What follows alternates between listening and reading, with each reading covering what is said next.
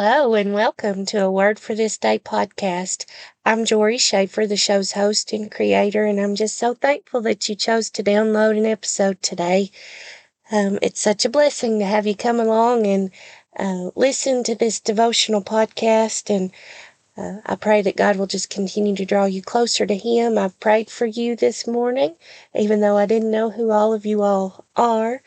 I've prayed that God will continue to give you a hunger and thirst for more of Him and more of His Word, and that um, you will just see more and more just how rich and full and living and active and uh, how applicable His Word is uh, for you each day. Thank you for continuing to share about the podcast. Um, thank you for those of you who have uh, reached out or who have given words of encouragement. The Lord knows just when I need those. and so I just thank you so much for that. And it's not, um, for me, it's not for my ego, but just to rem- um, to keep uh, confirming that I'm doing what He wants me to do. I truly believe that one of the biggest problems, uh, one of the saddest things in our world today is, especially among Christians, is biblical illiteracy. That we just take um, someone else's word for what the Bible says and we don't dig in ourselves, and, and therefore we don't know for ourselves what the truth says. Um, and so there's no doubt that we need to hear someone uh, talk about the word, but that that always should be to direct us uh, to look to the word ourselves. And so, as always, I would encourage you um, to not let this be the only time that you think about God's word today. Um, uh, please read extra on your own or go back and reread and reread and reread. That repetition will just get down in the depths of your heart. And as the psalm says, um, you can store up his word in the depths of your heart and so that we may not sin about uh, sin against him and so that we may know more of him and know the truth that is found in his word. So, the word for this day, for um, February the 10th of 2022, comes from Luke's Gospel, chapter 2, beginning in verse 10. And it says, uh, I'm reading from the ESV. And the angel said to them, Fear not, for behold, I bring you good news of great joy that will be for all people. Oh my! There's so many good things in here, as I, as you hear me say all the time.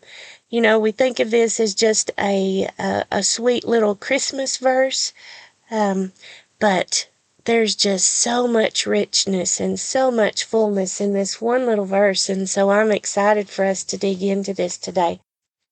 You know, we've talked about the author of Luke's gospel before, but we have not parked in the verse in Luke's gospel uh, before now. We've we've uh, read other um, passages from Luke's gospel, and I talked about his authorship of Luke's gospel. Um, I think on the twenty fourth of January when we were in Acts.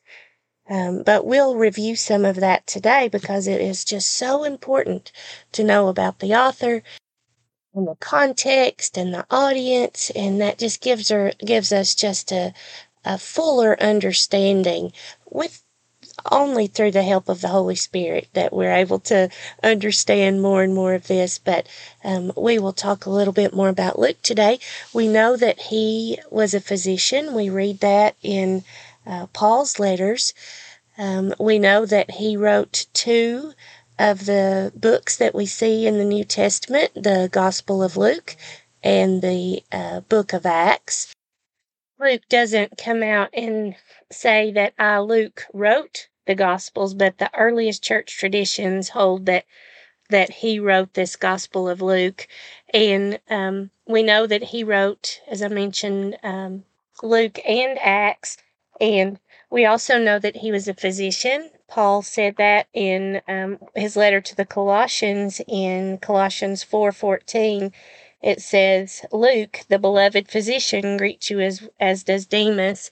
And so we see throughout Acts and some of the other letters that Luke was a, a close personal traveling companion and physician um, for Paul. Um, we know that um, Luke was the only Gentile writer of any of the New Testament, which is very interesting. And um, as such, I think he took very um, keen interest in um, the way Jesus treated Gentiles and even women and tax collectors and children. And you see that um, very well described in his gospel.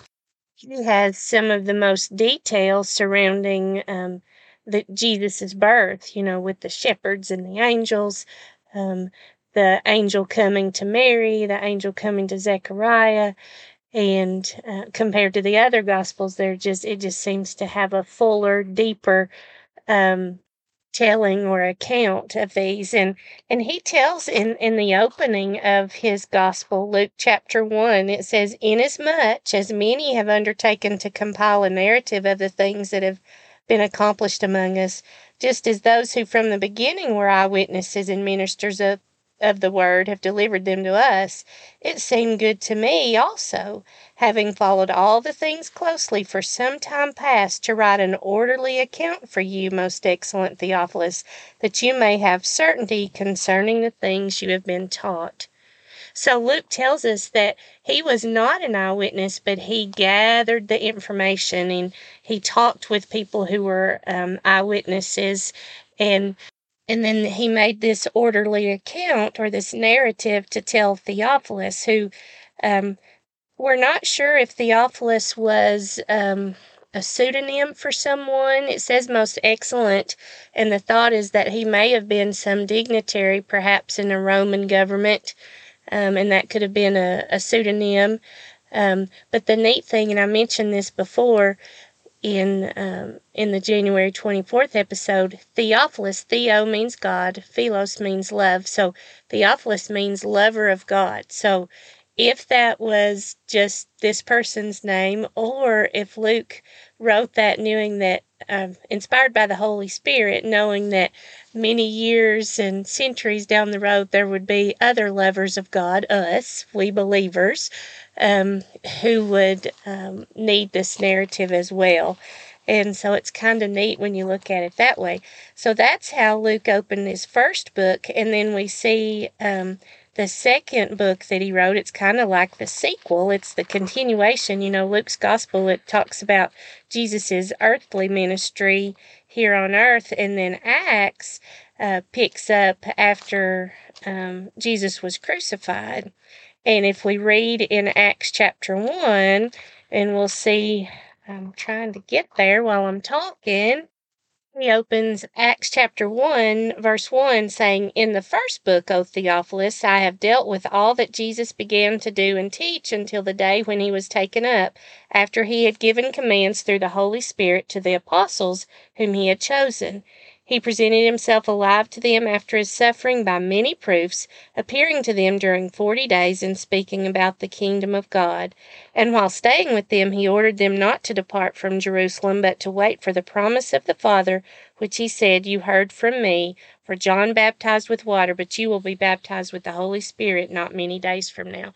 So that's how Luke opened up the book of Acts, and then he goes to give this wonderful church history of the early church um, about Paul and his missionary journeys, and Peter and Silas and Barnabas, and um, lots of things that we have cross, references to in some of Paul's letters.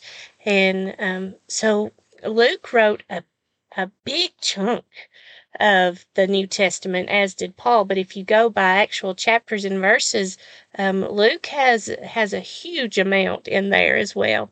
And so he gives a very orderly account. As we mentioned before, we know he was a physician, and um, he gave a lot of detail, and especially about illness and and sicknesses and that sort of thing. And um, it's just a pleasure to read and just a joy to read. And I want to mention this again because I think, you know, when I was a young Christian, young student of the Word, um, I just assumed that Matthew, Mark, Luke, and John were all disciples who walked with Jesus while he was here on the earth. Um, but Matthew and John were the only of the gospel writers who we think uh, were original disciples, origin, the original apostles, the original 12. And Luke got his information from talking with these eyewitnesses. And um, I just want to confirm that with you when we pop over to Luke chapter 6, verse 13, beginning in uh, verse 13, and it says, When day came, he, which was Jesus, called his disciples and chose from them twelve, whom he named apostles Simon, whom he named Peter, and Andrew his brother, and James and John, and Philip and Bartholomew, and Matthew and Thomas, and James the son of Alphaeus, and Simon who was called the Zealot, and Judas the son of James, and Judas Iscariot who became a traitor. And see, Luke is not mentioned there. So it's just good to try to get this set in your mind um, and just think of what a blessing, what a blessing it, it was that God allowed a Gentile writer um, to write one of the most beloved Gospels. Of course, I love all the words and all the verses, and I hope you'll be able to say that as well. Um, but there are so many things in Luke. I I just love his his account of the birth of Jesus and the events surrounding that. And so, for our verse of the day, um, we had, if you back up at the beginning of Luke, um, as we mentioned, it talks about um, the birth of Jesus being foretold, the birth of John, well, starting with the birth of John the Baptist foretold, and um, and then the birth of Jesus being foretold, where uh, Gabriel comes and talks to the young Virgin Mary and uh, tells her she's going to have a son, and his name will be Jesus. And um, and then Zechariah's um, song or his prophecy after his son John is born. And we've talked about these in previous episodes. And then we get up to the actual birth of Jesus, which begins in Luke chapter 2. And many of us know this because we've heard it all of our life. The first eight verses of Luke talk about the decree went out from Caesar Augustus that all the world should be taxed, and Mary went up with Joseph and um, to Bethlehem to be registered, and she was due to have a baby, and the time came for her to be delivered, and she delivered the baby in um, in she delivered her firstborn son and wrapped him in swaddling clothes and laid him in a manger because there wasn't any room for him in the inn. And then we pick up to verse 8, which leads us into our verse for the day. And it says, And in the same region there were shepherds out in the field, keeping watch over their flock by night. And an angel of the Lord appeared to them, and the glory of the Lord shone around them, and they were filled with great fear. And the angel said to them, Fear not, for behold, I bring you good news of great joy that will be for all people. And I'm going to keep reading. For unto you is born this day in the city of David a Savior, who is Christ the Lord. And so that was the good news. That was the good news that um, that was told to the shepherds Unto you is born this day um, in the city of David a Savior who is Christ the Lord. I just have to say how neat it is, and this is totally a God thing. This is not a me thing because I I would not have had the ability to pull all of this together on my own. Um, but think about how we talked about Jonah yesterday that salvation belongs to the Lord, salvation, being saved. Jonah was sent to Gentile nation, um, kind of a foreshadowing that um, all, you know, everyone could be saved through this uh, Messiah that was coming. And here we're talking about the uh, the birth announcement um, when this actually happened. And so when you look at it from that, um, from that lens, and then even the day before that, where we talked about for um, by grace you have been saved through faith. It's that believing and not of yourselves. And then tomorrow's verse, um, you'll find out what it is tomorrow, but it talks about salvation. And so it's very, I think God is just um, continuing to impress upon this what He has done for us and just and I hope you will be able to see just how it's woven through the scripture from the Old Testament to the Gospels to the letters and um, just all the way through because it's a, it's God's story. It's um, what He had planned for us so that we could have a life with Him forever. And I hope that just gets you so excited, just all the way down to your toes. So, as I've mentioned before, and I'll probably say it um, with almost every episode until the Lord tells me to stop doing this, um, context is critical. And so when we look at our verse and it says, And the angel said to them, Fear not, for behold, I bring you good news of great joy that will be for all people. You have to say to yourself, Well, who is them? Well, them are the shepherds. so if we back up and it says in verse 8, And in the same region there were shepherds out in the field, keeping watch over their flock by night. And so, um, you know, it's just really um, neat to me and kind of hard to understand on one hand um, why God chose the shepherds to make the most important birth announcement ever in the history of the world, too. Um, he chose these lowly shepherds who were out there tending their sheep, taking care of their flock. And I've thought about this, and of course, there's no way that I can know um, what God's whole purpose was for picking the shepherds. Um, but I do know, based on other scriptures, that um, He shepherds us uh, like a flock. And so I think He has a, a tender place um, in His heart, and He sees shepherds in a tender way. And um, He knew exactly who those shepherds were, He knew exactly um, how they would spread the message of what they had seen. Um, we know that David talks about the Lord being his shepherd. In Psalm 23, the Lord is my shepherd, I shall not want. Um, we read in Matthew chapter 2, Matthew uh, quoted a um, prophecy from the book of Micah in um, Matthew chapter 2, verse 6, and it says, And you, O Bethlehem, in the land of Judah, are by no means least among the rulers of Judah, for from you shall come a ruler who will shepherd my people Israel. And then if we pop over to John chapter 10, John chapter 10, uh, in verse 11, Jesus says, I am the good shepherd. The good shepherd lays down his life for the sheep. And there's a whole wonderful description in in the chapter John chapter 10 verses 1 through um, oh, I guess 18 um, that talks about what a shepherd does and what Jesus did for us. But um, that is just so rich and deep to think that Jesus, the great shepherd, the good shepherd, laid his life down for us.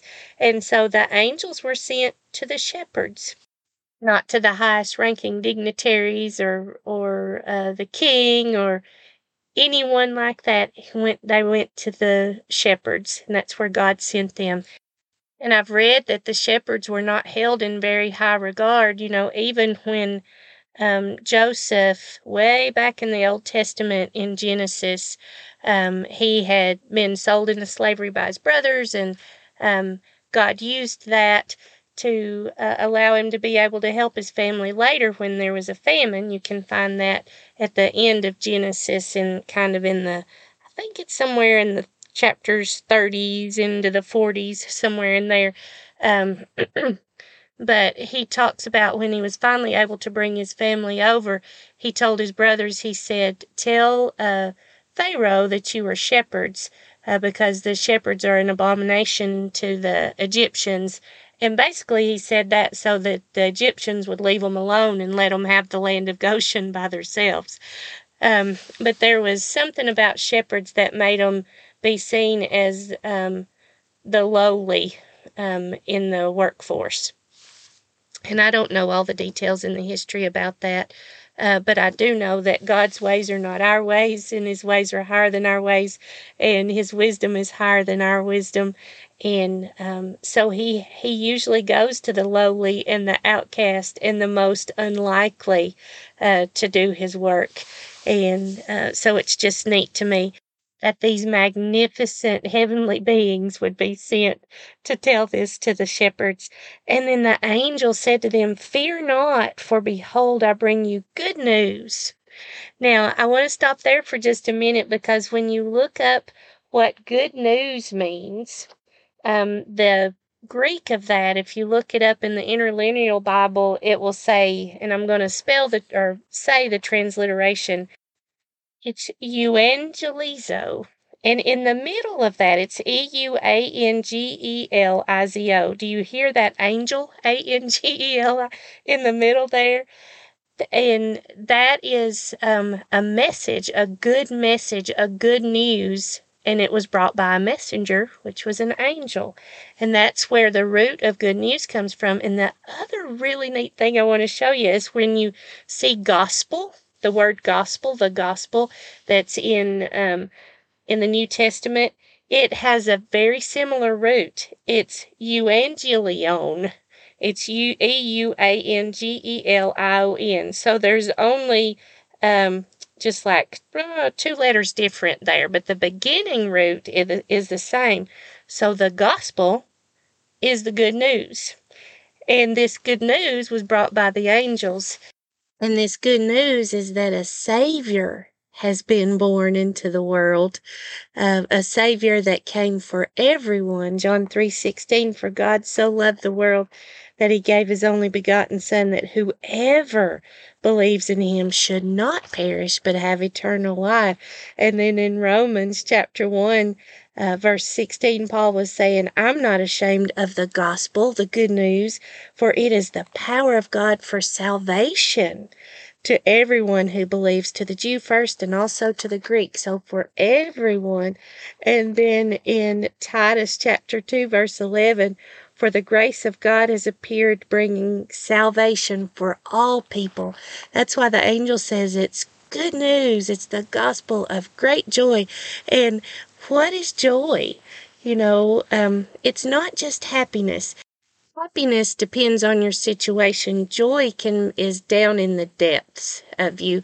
Um, our family does a Friday night movie night um, with our three boys, and we have been so blessed by having that family time, um, and we look forward to it.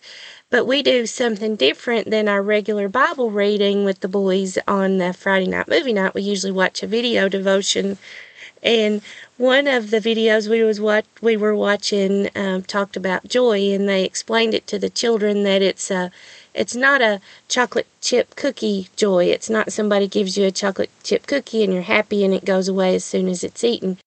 Joy is like a big warm hug. One definition is a calm delight or the rational prospect of possessing what we love or desire. And and it's that it's it has an element of hope in it. And that's what we see with this gift of salvation that came from the savior. It's that knowing that there's um, that delight that calm delight that even when things don't look the best in our current situation there's something better and it will happen by faith Psalm 16:11 says, "You make known to me the path of life. In your presence there is fullness of joy. At your right hand are pleasures evermore." And Psalm 5:11 says, "But let all who take refuge in you rejoice. Let them ever sing for joy and spread your protection over them that those who love your name may exalt you. For you bless the righteous, O Lord, you cover him with favor as with a shield." Oh, friend, I hope you've been able to see as we've thought about this today that this good news, this gospel is full of great joy, um, not just for the whole world, but for you and for me and for anyone who believes. Um, and the way we know that, friend, is that um, it's in God's Word. So I would just encourage you to read God's Word, to study God's Word, to live God's Word, and to share God's Word. And I want to close today with uh, some portions of Psalm 95, beginning in verse 1. Oh, come, let us sing to the Lord. Let us make a joyful noise to the rock of our salvation. Let us come into his presence with thanksgiving. Let us make a joyful noise to him with songs of praise. For the Lord is a great God and a great King above all gods. In his hand are the depths of the earth, the heights of the mountains are his also. The sea is his, for he made it, and his hands formed the dry land. Oh, come, let us worship and bow down. Let us kneel before the Lord our Maker for he is our God, and we are the people of his pasture and the sheep of his hand. Blessings to you, friend, until next time.